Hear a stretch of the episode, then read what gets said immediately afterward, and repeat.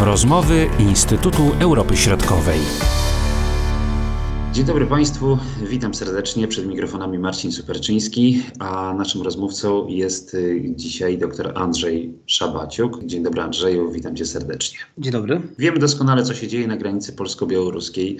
Mamy y, szturm, można powiedzieć, polskiej y, granicy przez osoby, które zostały sprowadzone przez Aleksandra Łukaszenkę. Można tak powiedzieć, że te osoby znalazły się w potrzasku, bo z jednej strony no, nie mogą wejść na terytorium państwa polskiego, z drugiej strony też ich e, tutaj możliwości poruszania się są ograniczane przez stronę białoruską.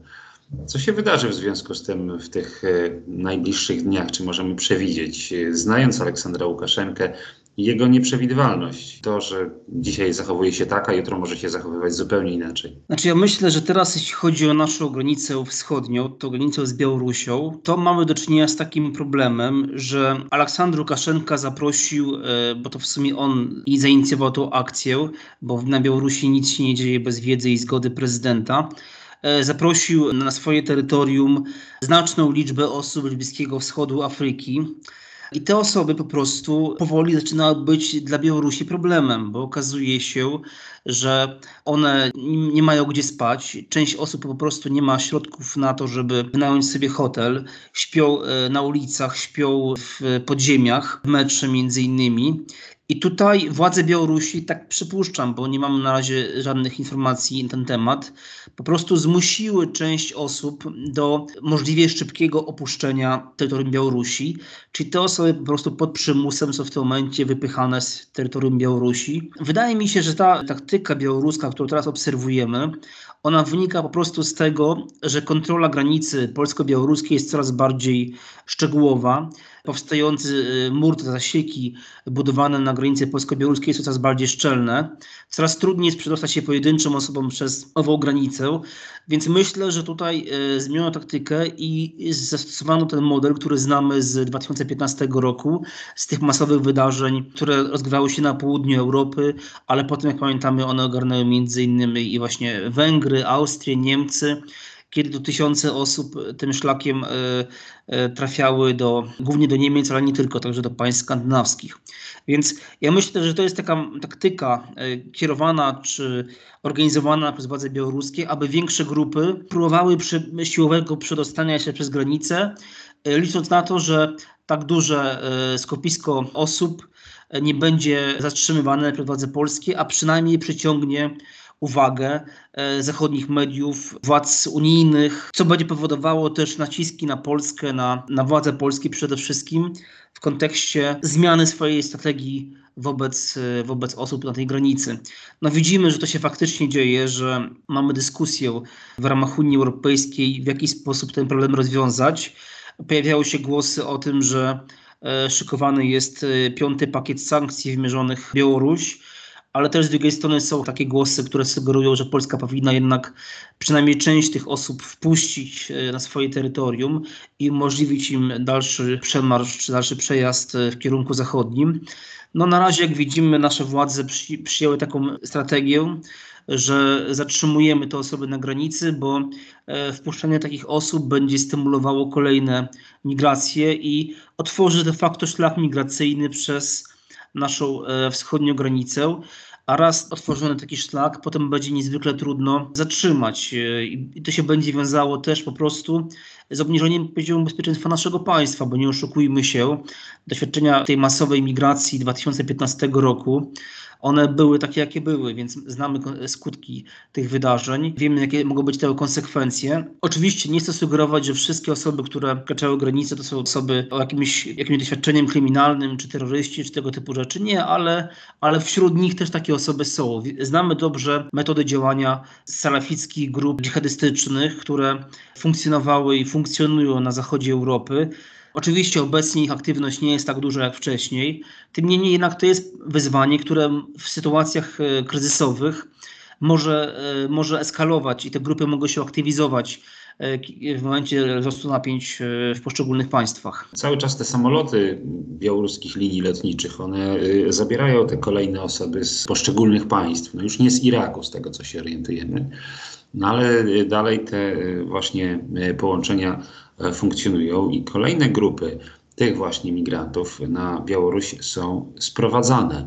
No jak właśnie rozwiązywać ten problem, jak współpracować, czy też nakłaniać takie państwa jak na przykład Turcja do tego, żeby e, ograniczyć właśnie przylot tych osób na terytorium państwa białoruskiego, tak jak zrobił to Irak na przykład. Tym skutecznym instrumentem będą sankcje, które będą nakładały e, odpowiednie kary na e, podmioty współpracujące z między innymi białoruskimi biurami podróży, które organizują takie, e, takie przeloty i to możliwe, że zniechęci przynajmniej pewne grupy przedsiębiorstw czy podmiotów e, państwowych do angażowania się w ten proceder.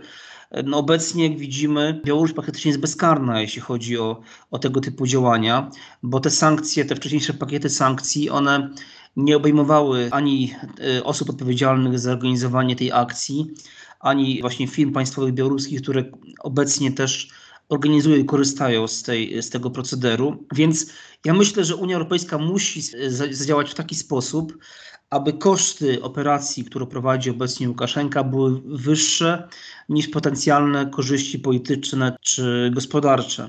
Jeżeli Łukaszenka zrozumie, że za e, eskalację napięć z Unią Europejską przyjdzie mu słono zapłacić, wówczas moim zdaniem decyduje się na zahamowanie tego procederu, bo wystarczyłoby w tym momencie, a jestem przekonany, że władze białoruskie mogą to bardzo szybko zrobić, po prostu deportować te osoby, czy e, zmusić do wyjazdu z terytorium Białorusi, do powrotu do domu, bo te osoby przecież są turystami, jak naprawdę, które trafiły na Białoruś i część z nich tam już pozostaje dłużej niż to przewidywała wiza turystyczna. Tutaj białoruskie e, władze mogą to zrobić. Jest to Łukaszenka o tym mówi wprost, tak, że jest taka możliwość, e, dogadajmy się, siądźmy do stołu, porozmawiajmy, ale zacznijmy te rozmowy od zniesienia sankcji wymierzonych w Białoruś. Ta sytuacja na granicy jest bardzo niebezpieczna, bo może dojść do eskalacji właśnie tych niepożądanych zachowań, ale także może się zdarzyć, że pojawią się strzały i wydaje się, że ta eskalacja jest na dzisiaj na pewno na rękę Aleksandrowi Łukaszence.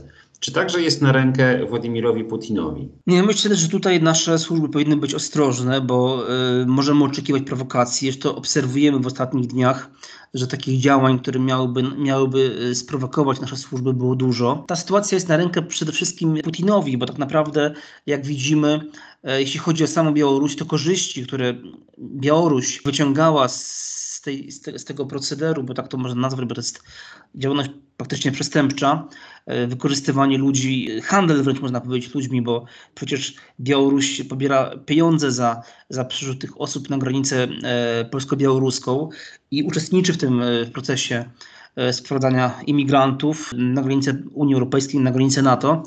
Ale Władimir Putin ma świadomość, że każde, każde działanie, które uderza w wizerunek Białorusi, które będzie mogło skutkować e, ewentualnymi sankcjami, jest jak najbardziej korzystne z punktu widzenia Rosji, ponieważ Federacja Rosyjska, jak obserwujemy to od, od kilku lat przynajmniej, podejmuje szereg działań, których celem jest e, pogłębienie zależności gospodarczej i politycznej Białorusi od, od Rosji. I to po 2020 roku w wyborach po wyborach prezydenckich wszyscy widzimy, że Białoruś stopniowo y, staje się coraz bardziej zależna i także kontrolowana po części przez Federację Rosyjską.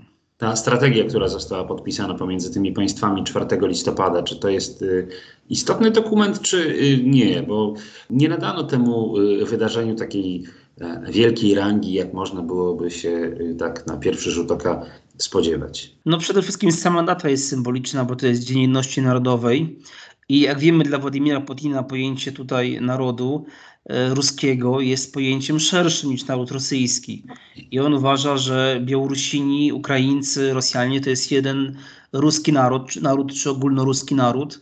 Tak więc e, to wydarzenie miało taki moim zdaniem wymiar symboliczny i Oczywiście, możemy zadać pytanie e, takie podstawowe, czego w tym dokumencie nie ma, czego w tym dekre, e, dekrecie zabrakło, ale moim zdaniem to pytanie jest w tym momencie nie na miejscu jeszcze. Najważniejsze jest to, że ten dokument zapowiada daleko idącą integrację gospodarczą przede wszystkim obu państw. Ten plan integracyjny, programy e, integracyjne, one, jeżeli zostaną zrealizowane oczywiście, bardzo mocno e, pogłębią zależność Białorusi od Rosji i spowodują stopniowe podporządkowanie polityczne także Białorusi od Rosji. A kto wie, czy y, w momencie, kiedy Rosja osiągnie ten swój cel, czyli podporządkuje gospodarczo e, Białoruś, czy wtedy ten komponent polityczny nie zostanie dołączony. Przy czym myślę, że nie będziemy mieli takiej sytuacji, że Białoruś zostanie wchłonięta przez e, Federację Rosyjską, że będziemy obserwowali tutaj rozszerzenie terytorialne Federacji Rosyjskiej, z tego względu, że takie działanie no, niosłoby ze sobą zbyt duże koszty.